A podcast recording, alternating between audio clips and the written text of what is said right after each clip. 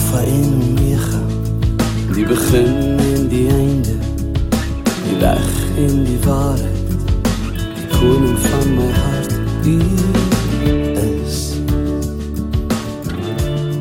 Die seun van Baie welkom by ons Openbaring Bybelstudie, tweede laaste hoofstuk hier op Vita Day wat ons hanteer is hoofstuk 21. En uh, dit is 'n dis 'n groot uh, hoofstuk, 'n wonderlike hoofstuk en ons is besig met die sewende visioen en oh, dit is as te ware 'n samevatting van die hele Openbaring.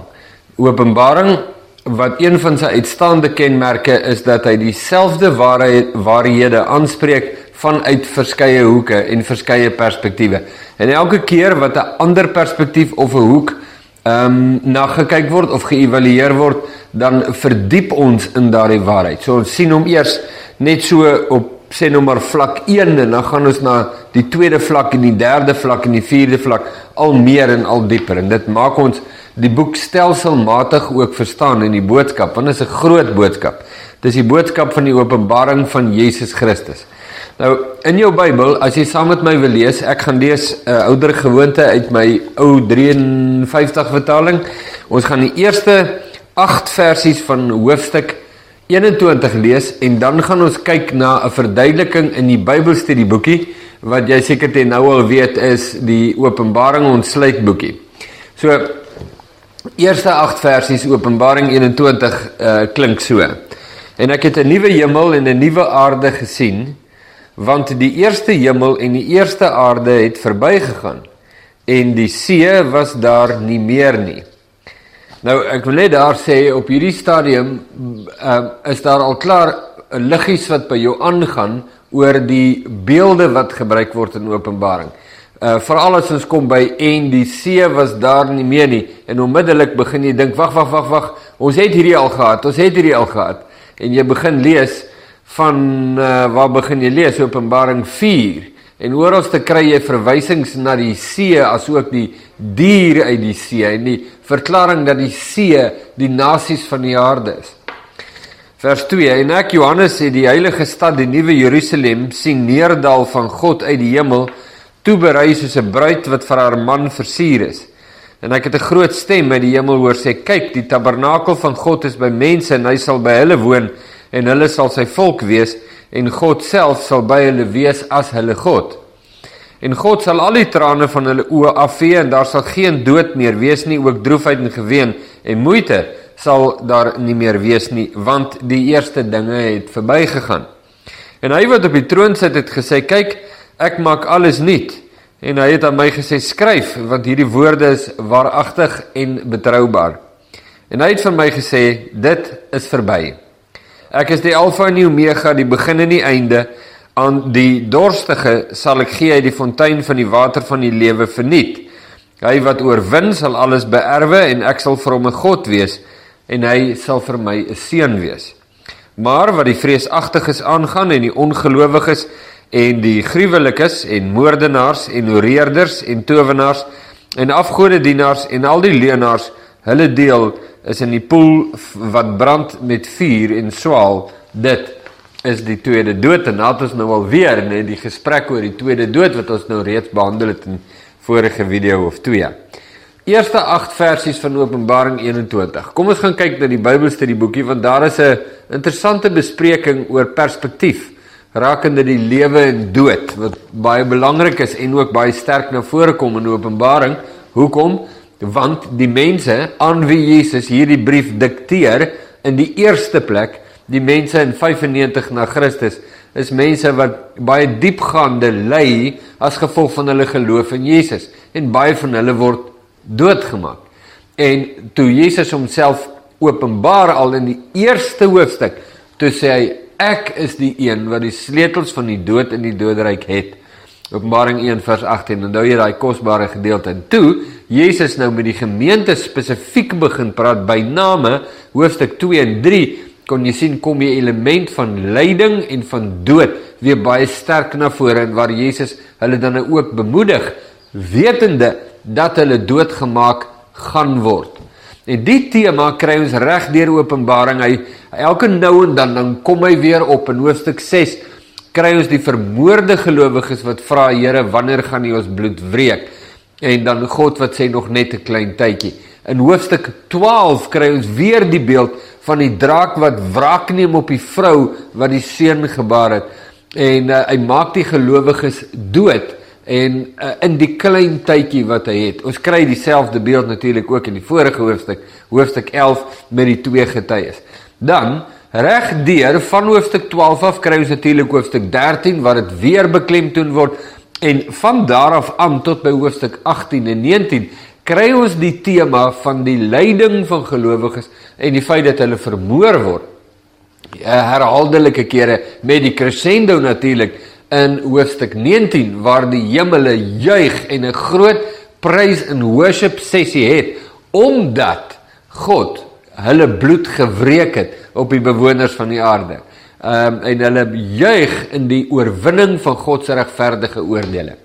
So baie sterk tema reg deur die boek. Nou, uit die hart van die saak was dit spesifiek gerig aan die gelowiges in 95 na Christus. Maar soos wat die eeue ontvou, is dit baie duidelik dat nie net die gelowiges in 95 na Christus ehm um, beleef hierdie dinge wat hulle beleef nie, maar reg deur die eeue tot in ons sogenaamde postmoderne wêreld is dit die realiteit van gelowiges wêreldwyd. Wat het God daaroor te sê? Dis die belangrike saak. So uh daarom daarom dan nou die volgende verduideliking. Daar is 'n waarheid rakende die werk van Christus en die kerk van God waarby ons vir 'n wyle of 'n klein rukkie of 3 en 'n half moet stil staan om die laaste gedeelte van Openbaring te verstaan. Ek sal dit in prentjie vorm probeer verduidelik. Ek wil begin by die manier hoe ons die lewe indeel. Die normale indeling van lewe en jy sal dit dadelik herken, het te doen met die lewe hier, dan die graf, dan anderkant die graf of die lewe na die dood of uh die plek waarheen jy heen gaan wat 'n eufemisme is vir doodgaan. Tannie so en so het heen gegaan. Nou ons hele lewe is hierdie kant van die graf, ander kant van die graf. Maar die graf staan sentraal. Selfs al glo jy nie daar's lewe na die dood nie, het jy nog steeds die indeling van lewe hier, dan die dood, dan niks verder nie. Nou natuurlik die Bybel sê nie niks verder nie. Die Bybel beskryf dit baie duidelik oor wat dan daarna. Maar dis die normale indeling. Die dood in ons bestaan staan sentraal. Dit is hoekom uh, as jy iemand beroof, dan sê jy vir hom jou geld of jou lewe. Want die ergste ding waarmee jy gekonfronteer kan word, is die feit dat hulle jou lewe kan neem. En dit is dan ook die die die absolute straf ook, nê, nee, die doodstraf. In die ou dae, jy sal in jou nek hang tot jy dood is. Dit is die absolute straf uh wat iemand kan kry is om sy lewe te neem. Die sentraliteit van die dood in die gewone lewe prominente rol. So prominente rol dat dit ook glad nie 'n normale gesprek is onder mense nie. Dit is so oordonderend en skrikwekkend dat mense nie gemaklik en net normaal oor dood kan praat nie. Die oomblik wanneer eh, jy weet die oom is nou daar in sy familie en hy kry sy familie bymekaar en hy praat oor julle kom ons praat oor as ek die dag doodgaan is almal ongemaklik en die eh, mees spontane reaksie dikwels is nee man ons moenie oor sulke goed praat nie. Ons praat nie nou oor sulke goed nie. Omdat dit so 'n massiewe rol in ons lewens speel. Ons deel graag die lewe op as 'n hierdie kant van die graf en 'n daardie kant van die graf met ons afsterwe in die middel. Die dood speel 'n sentrale tema in die mens se lewensbeskouing. Paulus verduidelik in 1 Korintiërs 15 dat die rede hiervoor te doen het met die rol wat sonde in die mens se bestaan speel. Nou dis 'n belangrike verduideliking van Paulus om te verklaar hoekom is dit so pertinent en sentraal in 'n mens se lewe en dan verduidelik hy die rol van sonde. Hy skryf: "Dood, waar is jou angel? Doodryk, waar is jou oorwinning? Die angel van die dood is die sonde en die krag van die sonde is die wet." Maar God se dank wat ons die oorwinning gee deur ons Here Jesus Christus. Wat beteken die krag van die sonde is die wet? Wel, die die sonde roep die oordeel van God. En die krag, die appel waarop die sonde aanspraak maak om oordeel te bring oor die mens, is die openbaring van God se heiligheid. God het gesê, moenie moenie moenie.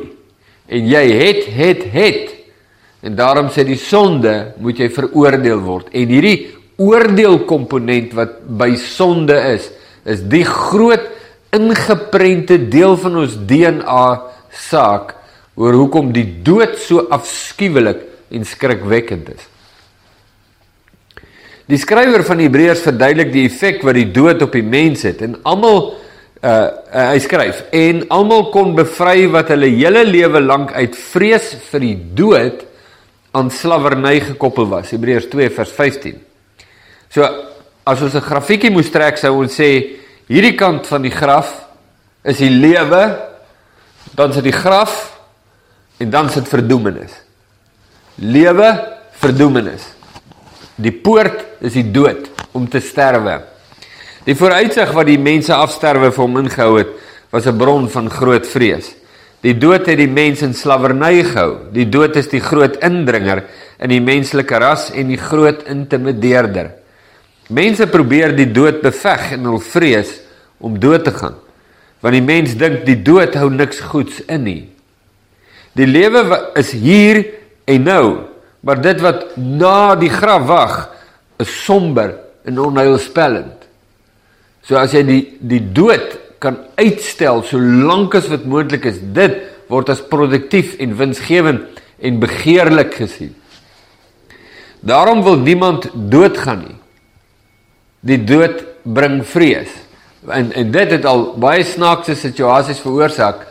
Uh, iemand wat nou die dag sê almal wil hemel toe gaan, maar niemand wil doodgaan nie. 'n uh, 'n uh, dominee wat eendag gevra het in die kerk wie wil almal hemel toe gaan, steek almal hande op. Toe sê hy wie wil almal vanaand gaan toe steek niemand op nie. Ons wil nie dood gaan nie. Maar God kyk nie na die mens se lewe op dieselfde manier nie. Hier is 'n voorstelling hoe God die lewe indeel. So hierdie grafiek van lewe, dood, verdoemenis, uh met die graf en die dood as sentraal in 'n mens se lewe is die mens se perspektief. Dis nie God se perspektief nie. Nou, dis interessant want baie mense wat met my praat oor doodgaan, uh hier kom hierdie onderwerp baie duidelik na vore in ter sprake. So kom ons kyk wat is God se perspektief hierop want dis nogals verfrissend. Maar ek wil jou net waarsku, um 'n voetnootjie, dit vat 'n rukkie vir 'n mens om hierdie waarheid regtig te hoor en toe te laat dat dit insak uh in jou hart. Dit vat 'n rukkie. Hoekom? want ons is ons is vol geprogrammeer met die perspektief wat ons het. So God se perspektief, as ek dit in 'n grafiek moet uitbeeld, nou as jy die Bybelstudieboekie het, gaan jy dit nou sien daar. So ek moet dit nou so my hande probeer verduidelik vir die kamera. Bladsy 226. Nou God sien God sien dit. Jy is of in Christus of jy is nie in Christus nie. Reg? Dis nou heeltemal anders as ons perspektief. Ons het lewe, dood, verdoemenis. 'n God se perspektief heeltemal anders. Al wat hy sien is wat belangrik is is jy's of in Christus of jy's nie in Christus nie. Jy is of onderdanig aan Christus of jy weerstaan Christus. Nou, die Bybel sê want dit is God se woord sê dat almal wat in Christus is, het die lewe. Almal wat nie in Christus is nie, het nie die lewe nie. Intendeel, hulle het nie 'n vakuum nie. Hulle het iets anders in die plek van die lewe, naamlik die oordeel van God. So dis nie hierdie ouens het lewe en hierdie ouens het niks nie. Hierdie ouens gaan aan en hierdie ouens verdwyn in die niet. Nee nee nee. Hierdie ouens die lewe, hierdie ouens die oordeel.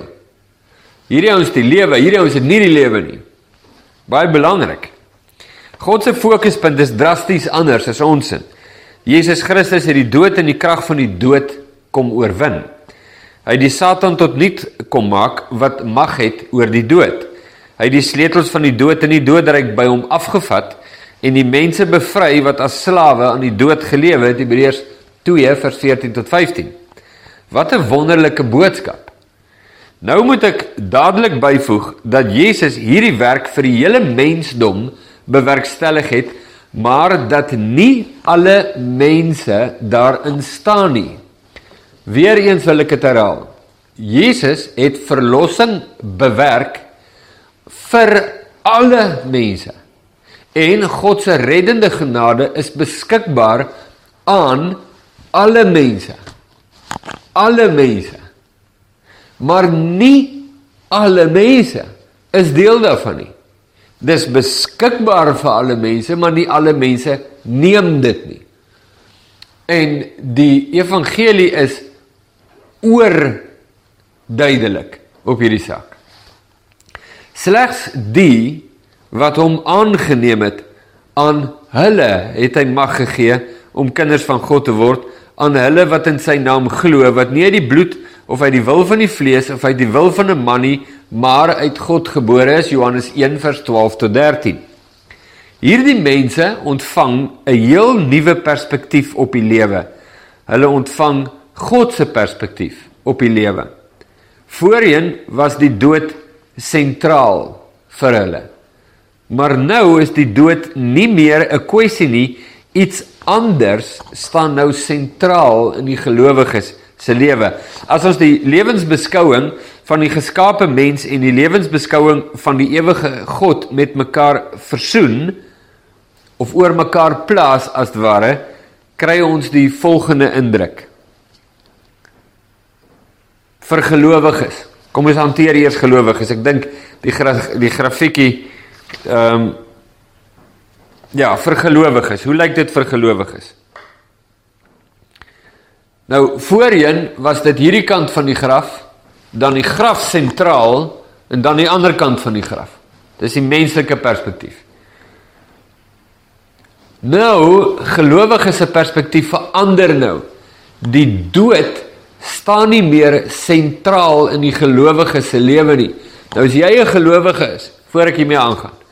As jy 'n gelowige is, wil ek nou vandag vir jou sê as jy by Jesus is, en Jesus is die Here van jou lewe en jy buig jou lewe voor Jesus, dan is hierdie waar van jou. Maar dis nie te sê dat jou gedagtes is al vernuwe om hierdie uh, te neem as 'n waarheid nie. Dis waar, maar jy is nou jy's nou nog op die ou weergawe. Jy's nou nog op Windows 3.1, maar hierdie is nou al Windows 11 as jy nou die beeld kan verstaan. Jy's nou nog op 'n ou stelsel in jou kop en en Jesus wil aan jou iets bring wat jou hele lewe sal verander. Jesus wil dit doen. So wat hy wil doen is waar voorheen die dood sentraal gestaan het. Dit was so 'n tragedie as iemand sterwe. Dit is so skrikwekkend om te verstaan en te besef dat jy nader jou eie dood so skrikwekkend. Dit het verander in Christus Jesus, want nou staan die dood nie meer sentraal nie, maar en ek gaan dit op twee maniere sê, hier is die een manier, nou staan die lewe sentraal. Ek ontvang by Jesus die lewe.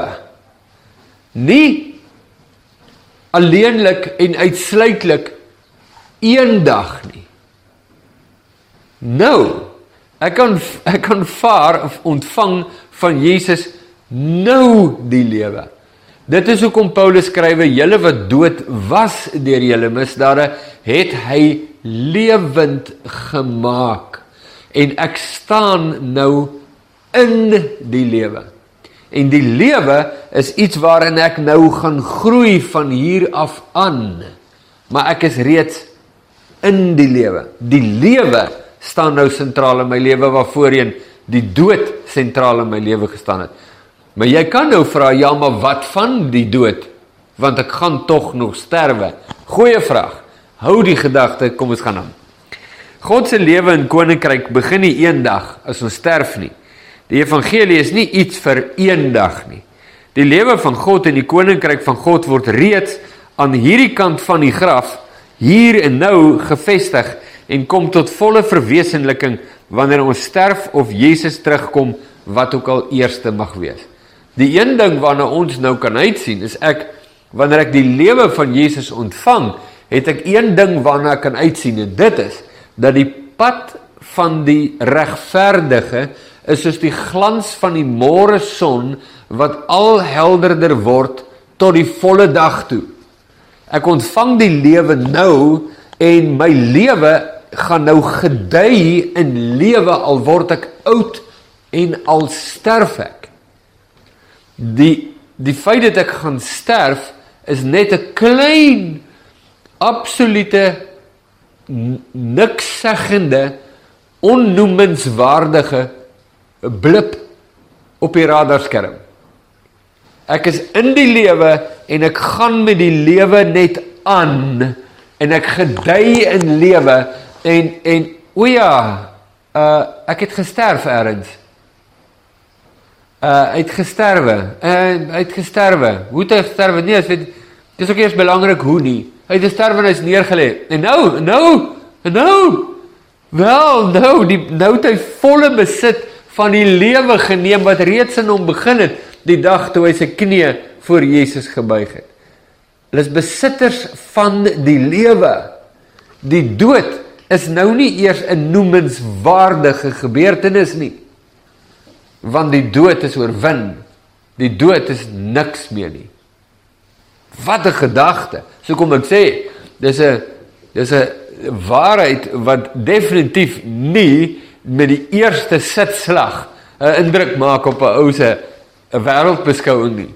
Dis iets wat ek moet oor en oor hoor en by Jesus leer en toelaat dat sy gees my hart verlig vir hierdie waarheid om absoluut so suurdeeg pos te vat in my hele lewe. Dit was krities vir die eerste gelowiges.